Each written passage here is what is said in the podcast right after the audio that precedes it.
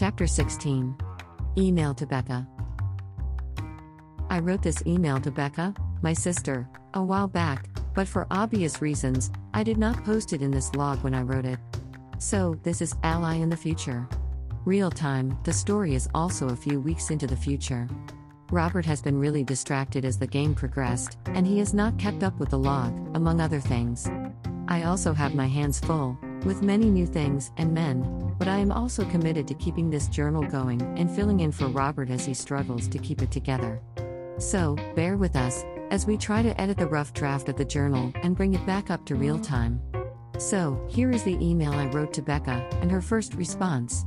I hope this email would help things roll out a little smoother, but Robert's rapid decline has not been helpful. I'm curious to see how Beca's presence will change our dynamics. Dear Beca, As we have already discussed, I am eager to have you come stay with us for as long as you want. Sorry again about your marriage going south. I am sure a bright and fun future awaits you. I'm also interested in reconnecting with you and us sharing our worlds with each other. I have a favor to ask. I have mailed you two envelopes. They both have a keychain and three keys. I want you to keep these keys in a safe place for me. I can't tell you the purpose of these keys yet, and under no circumstance can you tell Robert anything about this crazy email or the keys until I tell you it is okay. This is not going to make any sense, but please do as I ask. Do not give the keys back to me until the conditions below are met. Yes, don't give them back, even if I beg. 1.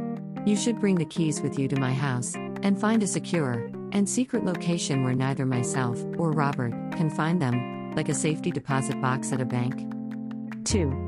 You must figure out what the keys are for, without asking me any questions or even mentioning the keys.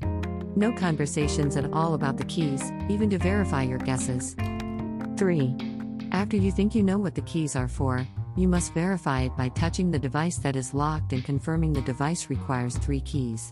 All while keeping your secret. 4. Once these three things are done, you agree to meet with me and tell me your terms for returning the keys to me. Doesn't this sound like a fun little game? Love, Big Sis. P.S. Somewhat aside, Robert and I are exploring an open relationship. There are a few bumps we are working on, but it is good. Robert and I trust each other to keep the other informed of what is important without necessarily sharing confidential information about our other relationships. We are still making it up as we go, hence the occasional bumps. How does this affect you? Well, you and Robert have my blessing to flirt with each other, or not. House rules only require that we are all honest with each other, and as open as required to maintain peace and tranquility. I didn't want you to be shocked if one of us goes out on a date with someone else, or if Robert is flirting with you. We are not cheating, it is our chosen lifestyle. Dear Ally. Wow. I don't even know where to start with your letter. I assume some of it will eventually make sense, otherwise, as I understand it, I keep the keys hidden away forever. Hopefully, these are not the keys to Cinderella's dungeon. I got the keys, they are secure, and I will find a secret place for their transit, and another after I arrive. And my lips are sealed until I crack their mystery.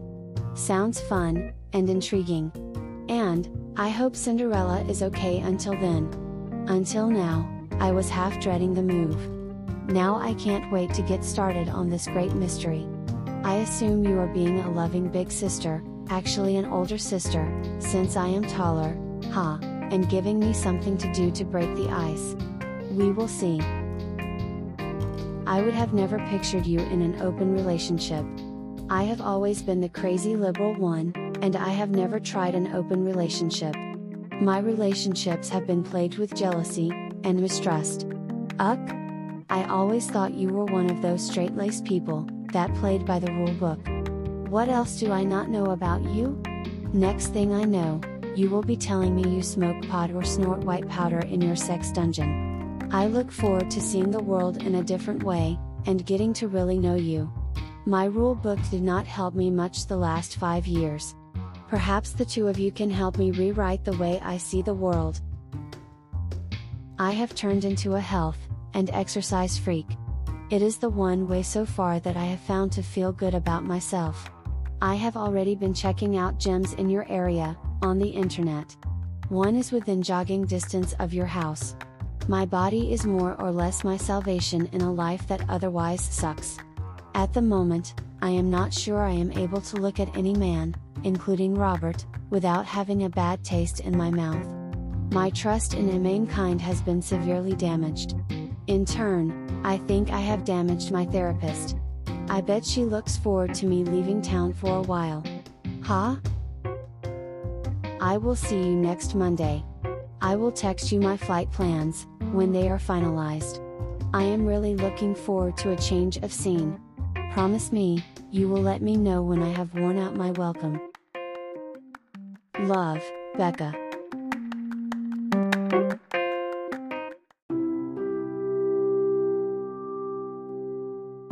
To my podcast followers, this is Ally, the keyholder in the story. Robert writes the first draft of the podcasts, but I am the final editor and publisher.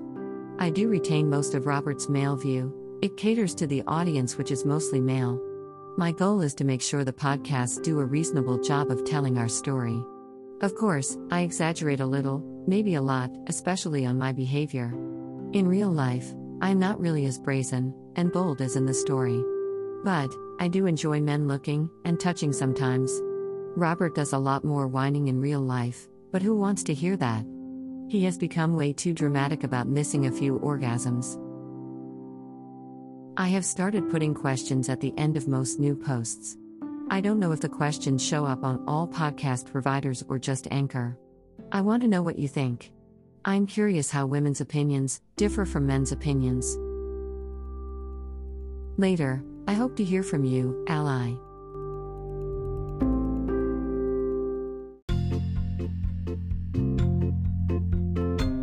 Chastity Journal Disclaimer